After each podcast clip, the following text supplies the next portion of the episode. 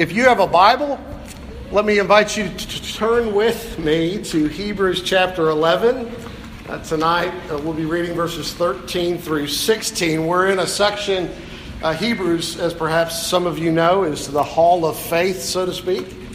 And he's walking us through the faith of so many of our ancestors who, who had saving faith, like we do, in the Messiah who saves us. The writer here at verse 13, having spoken of Abel and Enoch and Noah and Abraham and Sarah, he sort of sums things up with them in mind and also Jacob and Isaac he'll speak of and others. He sums up for us, at least for now, uh, some things about the saving faith of these who came before Jesus.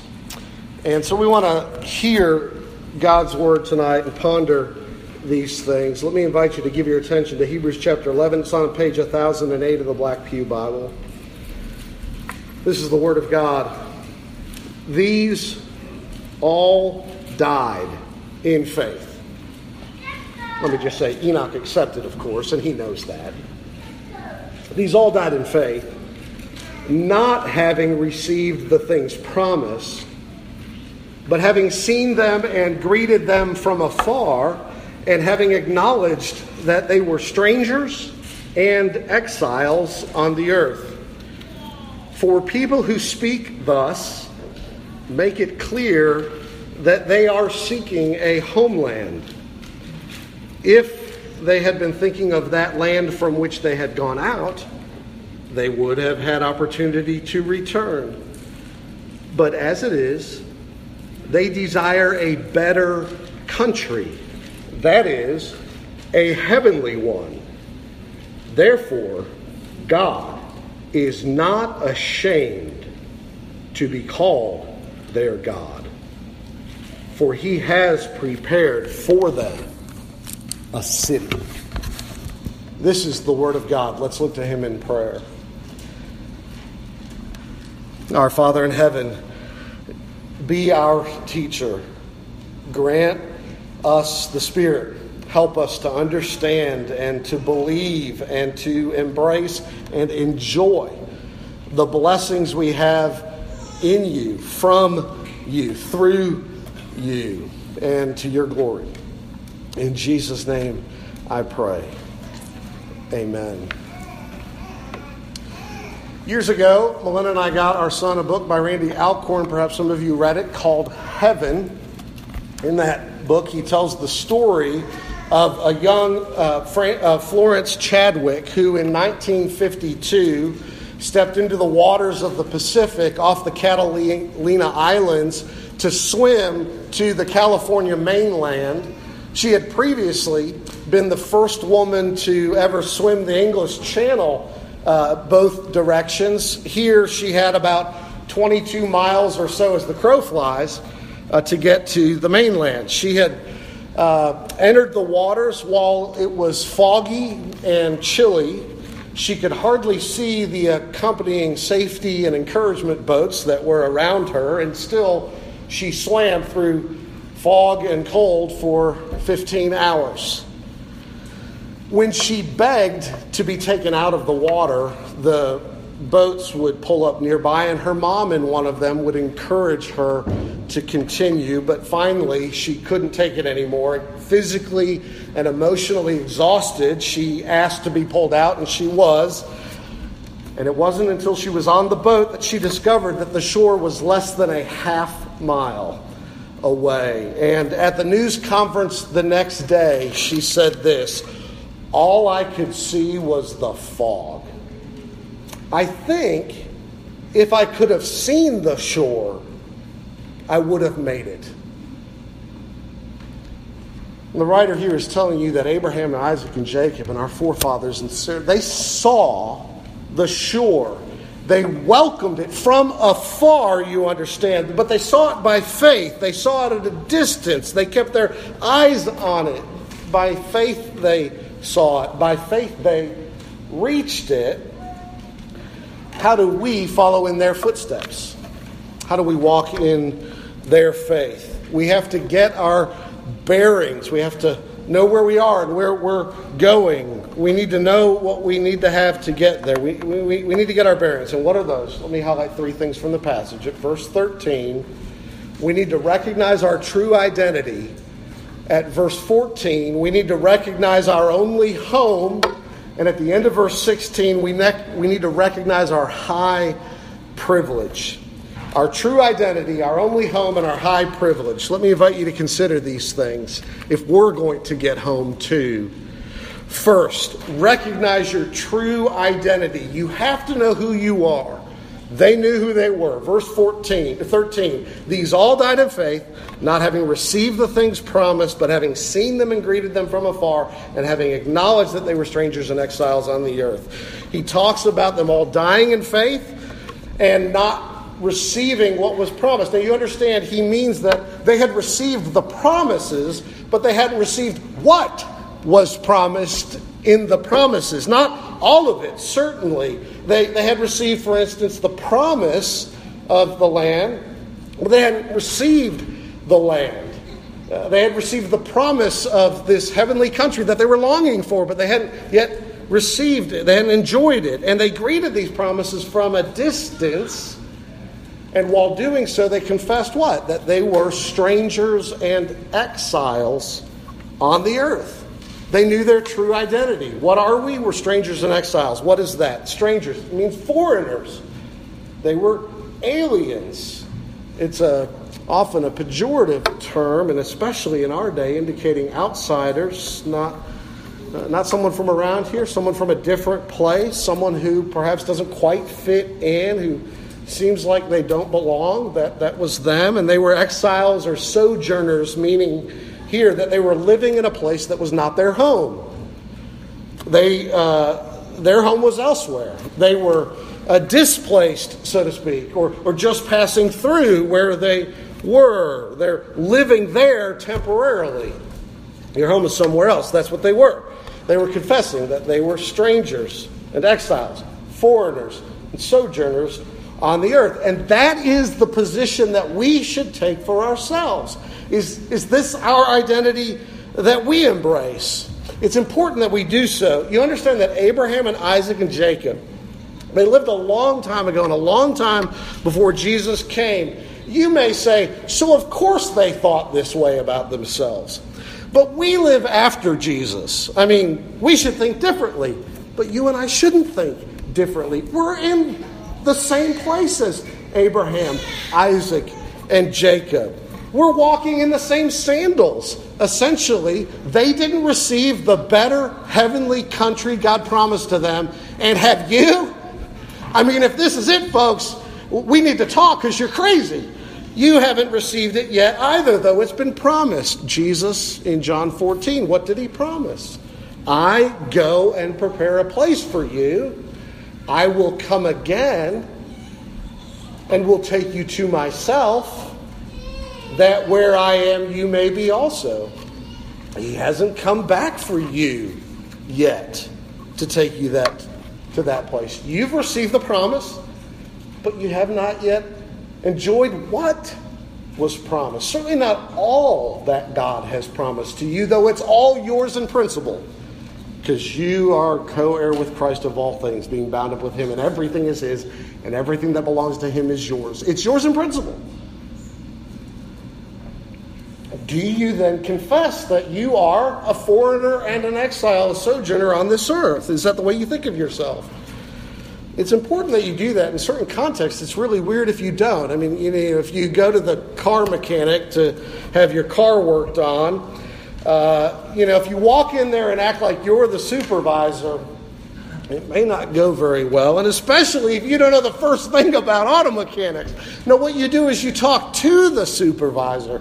Now, look, you may be a supervisor in life. You may be a boss of five or ten employees. You may be used to all day long telling people what their job is and seeing that they do it. But when it comes to your car, especially if you know nothing about cars, you walk in there at best as a learner, hoping to understand some of the lingo, and you want them to do what they are equipped to do. You don't try to fix it yourself because that's not your identity, it's not who you are. when you go to the grocery store. Assume that you don't go into the grocery store and start rearranging the salad bar. You don't fire the butcher. You don't double the freezers for ice cream, though maybe that was what you would choose to do if you were in charge, but you're not. You come as a customer.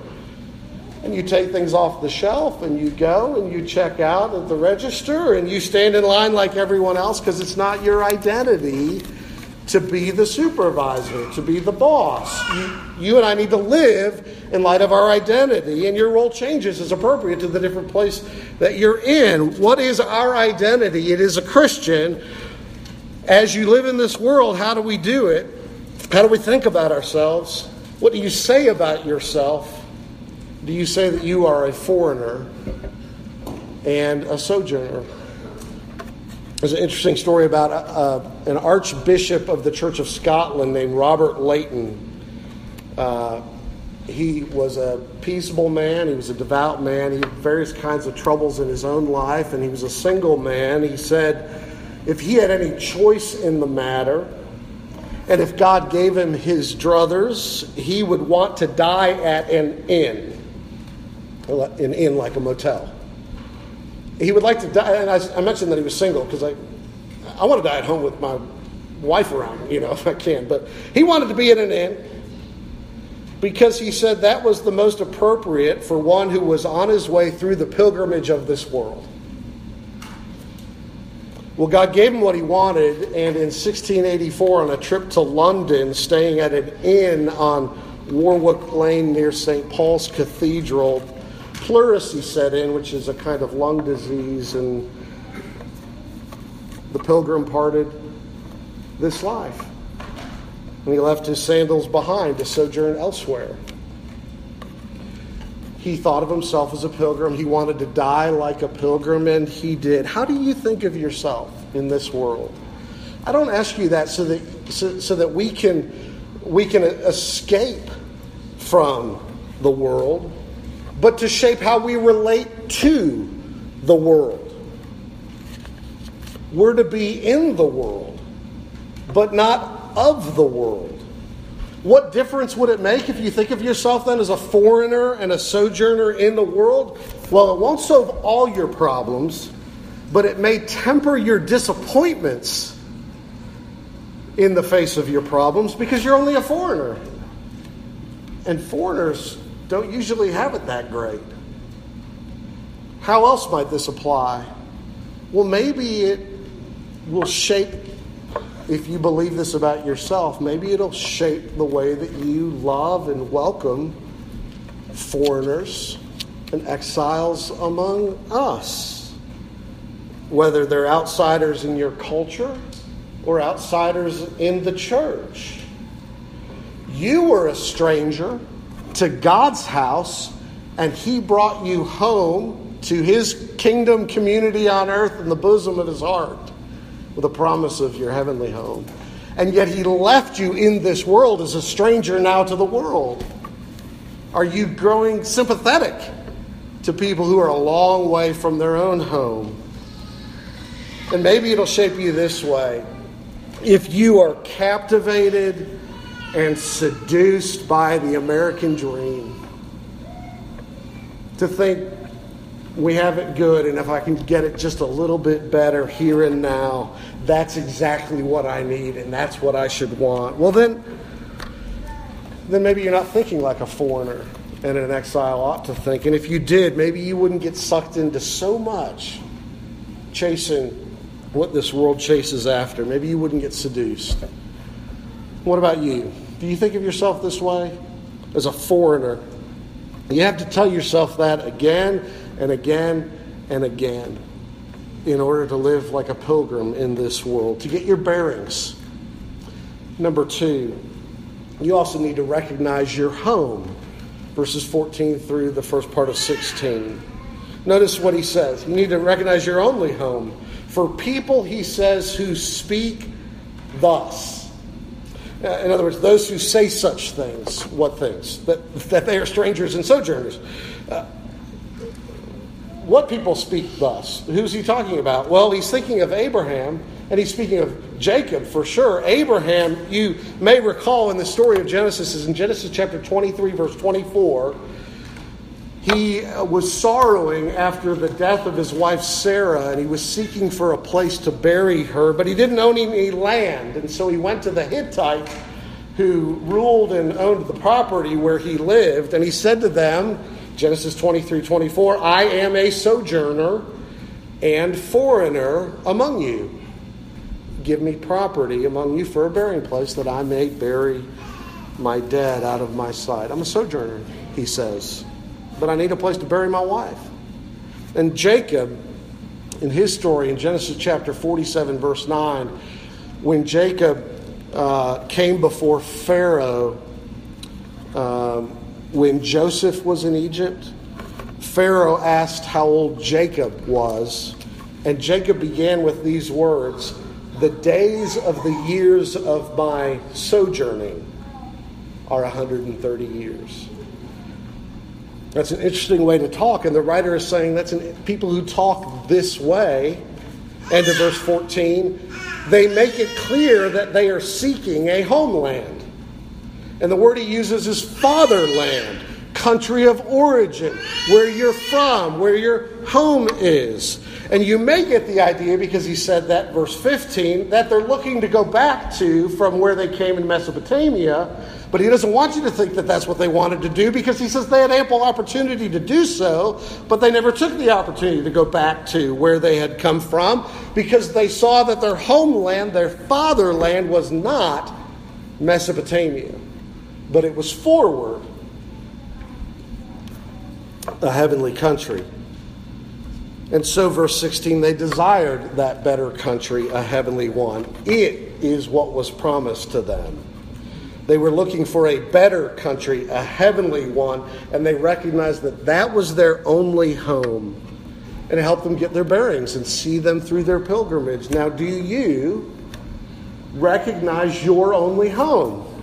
Do you live in light of it? If you have this kind of desire, this yearning for that home, Peter says in 2 Peter chapter 3 verse 13, he describes you this way, but according to his that is God's promise, we are waiting for new heavens and a new earth in which righteousness dwells. Is that what you're longing for? That's what Christians long for. And if you're longing and yearning for that home of righteousness, that will keep you on track. And there's a wonderful example of how it keeps you or brings you back on track in the life of an elderly missionary couple. Ray Stedman tells about them. They had gone to Africa to do missions work, and uh, then they were coming home. They were retiring. They were old, they had no pension, their health was broken, they felt defeated, but they were coming home not knowing what awaited them in New York. And so they booked passage on an ocean liner because this is like the early 1900s and this is how you cross the ocean. They booked passage on a ship, uh, a, a, ship that, as it so happens, also had President Theodore Roosevelt on it. Teddy was coming home from a trip to Africa where he had been on a big game hunting expedition. So there was this large entourage of people surrounding the president, and a great hoopla about Teddy. And the husband told his wife aboard ship. It kind of made him bitter. There was all this attention given to the president when he comes back from hunting game. But he says, Here we seek to faithfully serve the Lord for years and years, and no one pays any attention to us. And she said, Well, you ought not to think that way. And he acknowledged that but that it was very difficult. And then when they got to New York, they came into dock, and as you can imagine, there were all kinds of dignitaries there. The mayor was there. Uh, the big band was there. The paper had a big spread all about the safari, the hunting expedition, and all of that. And this missionary couple leaves the ship quietly. They rent a flat on the east side. They hope to find some work to carry them through the last years of their life. And that night, the man's spirit broke and he just said, I can't take it. God isn't treating us fairly. And his wife said, Why don't you go into the bedroom and tell the Lord that. And so he did. And he came out a little later, and his countenance was a little different. And she said, What happened? And he said, The Lord dealt with me about that. He said, I told him that I didn't like the idea that we come home and the president comes in and there's this great welcome and sensational attention paid to him. But when we come home, there's not one person there to meet us. And then he said, It was as if the Lord laid his hand on my shoulder and said, But you're not home yet. Does that make any difference to you as you think that way? Do you recognize your only home? You might say, That doesn't help me with my problems now. But we might reply, that actually could be one of your biggest root problems now. What do you mean? Maybe your life is a series of ongoing problems, and you agonize with the feeling of restlessness. You want everything to work out here, and you want life to go well here, and when it doesn't, you feel restless. You want to move on.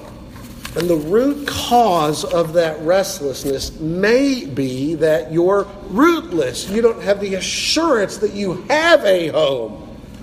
And so you need to recognize your true home. And this isn't it. But maybe your problems aren't serial problems, maybe they're just sudden. Maybe actually life has been going very well for you here, and you're really starting to feel settled in and settled down. And then suddenly life throws you a curveball, and the pitch has bruised the batter on its way in. What is that, you say? Well, maybe, maybe it's your loving Heavenly Father throwing you a curveball because he won't allow you to settle for a second rate imitation of the home Jesus is preparing for you. You need to recognize your only home, and you're not home yet, he says. You need to recognize you're a foreigner, you're a stranger, you're an exile. You're not home yet. And thirdly, you need to recognize your high privilege and to verse 16. Therefore, he says, God is not ashamed to be called their God, for he has prepared for them a city. He is not ashamed. This is your high privilege. What's the therefore? Therefore, therefore, God is not ashamed of them. Well, Abraham and Isaac and Jacob had clung to his promises in the face of circumstances that didn't answer the promises. But they clung, they fastened in faith to the promises. And therefore, he says, God is not ashamed of them. And they are not going to be ashamed of him. He hasn't failed them. He hasn't not come through. He hasn't forgotten about them. He hasn't given them everything yet, not yet, that he promised to them, but he has prepared a city for them as for us. And past tense, prepared a city. Notice the amazing statement He is not ashamed of them. What is he saying? Well, he's not saying these were really great people. They did so much good in this world. They've really scored brownie points with me, and I'm just, I mean, who can't but smile at these people? They're awesome. That's not really what he's saying. They did, however, believe his promises. But you remember their faults, don't you? I mean, you remember that Abraham doubted the Lord. He always struggled with assurance and needed to be reassured by the Lord. You remember that Sarah herself concocted some really bad plans to try to fulfill what seemed to be God's purposes. Those ended up being a disaster, and then she laughed at God Himself when He made and reiterated the promise of a child. You might remember that Isaac was a thick headed kind of guy who thought that he could make God's plans go his own way. And you remember Jacob, the usurper, Jacob, the deceiver, Jacob, I, mean, I think most of us would rather live next to an Esau than a Jacob, probably. Jacob was always scheming, he was sneaky. And you know what's fascinating? Hebrews 11 doesn't mention a word. I, I, I have time and again. Hebrews 11 doesn't mention a word about their faults. There's no debunking of them here. We live in a day when biographies today are all about debunking the mythical past of the good person in the past. Movies about people, always debunking.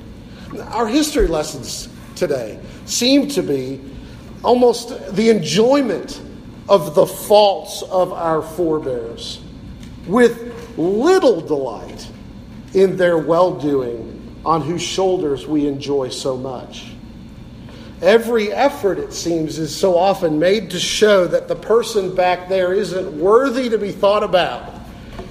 Unless, of course, you're buying the book or paying to go to the movie. And then, if you'll just give them a little bit of time to think about them, so you can forever dismiss them as somebody that's important. But it's interesting when you come to the New Testament, you find that it isn't a great debunker of the saints who were sinners. But what is remembered are not the mistakes and not the doubts and not the sins, but rather the faith of the people of God. And that is a tremendous encouragement, and I hope to all of us, because I, I, will say for myself as a pastor and as a Christian, there's a coming day I know when I have to face Jesus Christ and give an account for what I have done. And there will be so many things that in my own, own mind, I will say, I wish I had not done that. And I wish I had done that better. But there will be no modern biographers there when we stand before the Lord. There will be Satan, the enemy of our soul, the accuser of the brethren, but Jesus will be right there. And what will he say? That one is mine. I died for their sins. I remember them no more. The blood of Christ cleanses us from all sin. This is a wonderful thing when the writer of the book of Hebrews remembers these people, he remembers their faith. And what will be recorded about us is that we're righteous as a gift through faith in Christ. And what will be remembered is the good fruit born of that righteous standing with God. Jesus will say, Well done, my good and faithful servant. We'll want to say, On my best day, I didn't even do what a faithful steward should do. And he will say, Well done. So take heart and take heart that God doesn't blush to be known as your God. He doesn't blush. He's not ashamed or embarrassed by his people.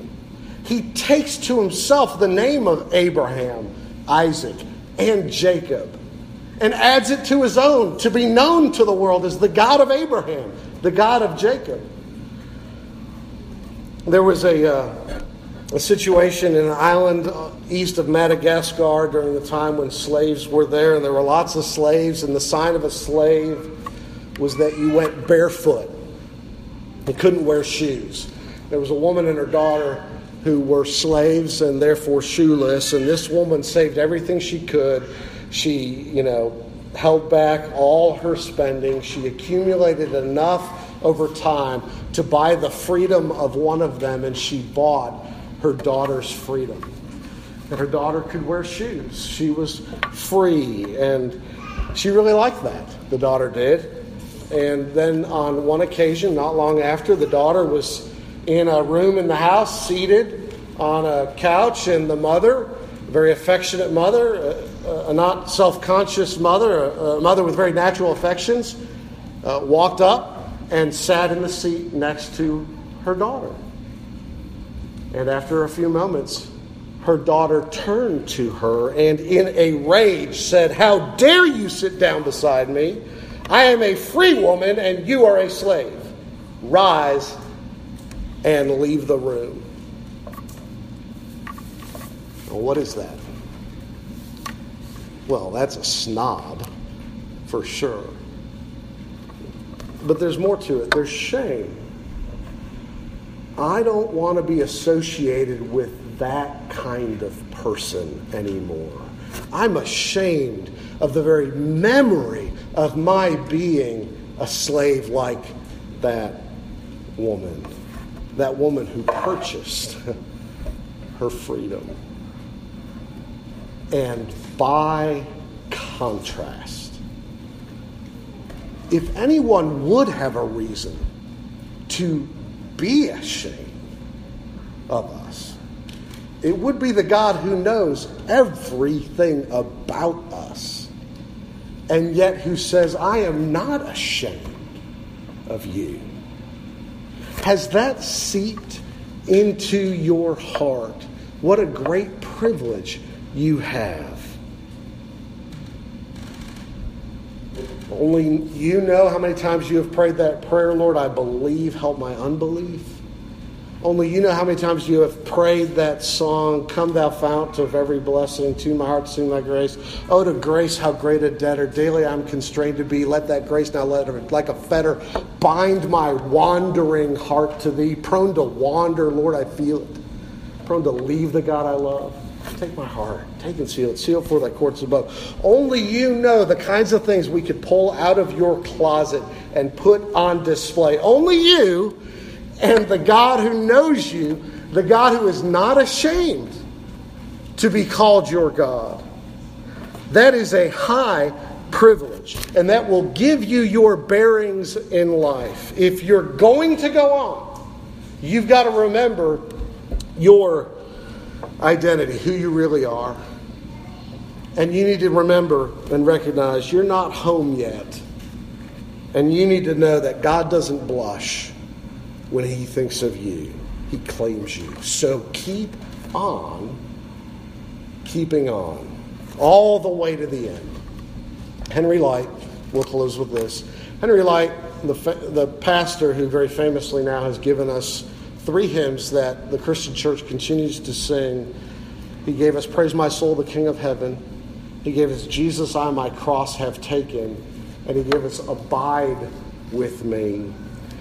Uh, in 1847, he died of tuberculosis. For about the last seven years of his life, he was suffering with it, and he and the doctors knew that, that eventually it was going to get him. Here's what he said of this pilgrimage we're on.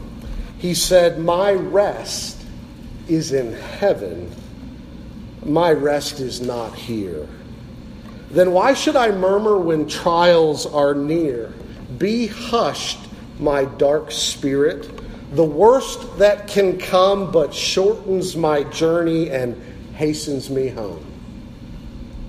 It is not for me to be seeking my bliss nor building my hopes in a region like this.